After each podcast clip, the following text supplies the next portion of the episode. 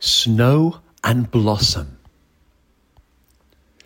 February blusters, her wind shifts from west to northeast, bringing snow and frost to freeze January's heart away. And March, March awaits hidden in the sky topped branches of trees, watching patiently as the wind blows the darkness from the last of October's leaves. For now there are snowdrops against the drifts of white, even whilst Orion steps across the skies.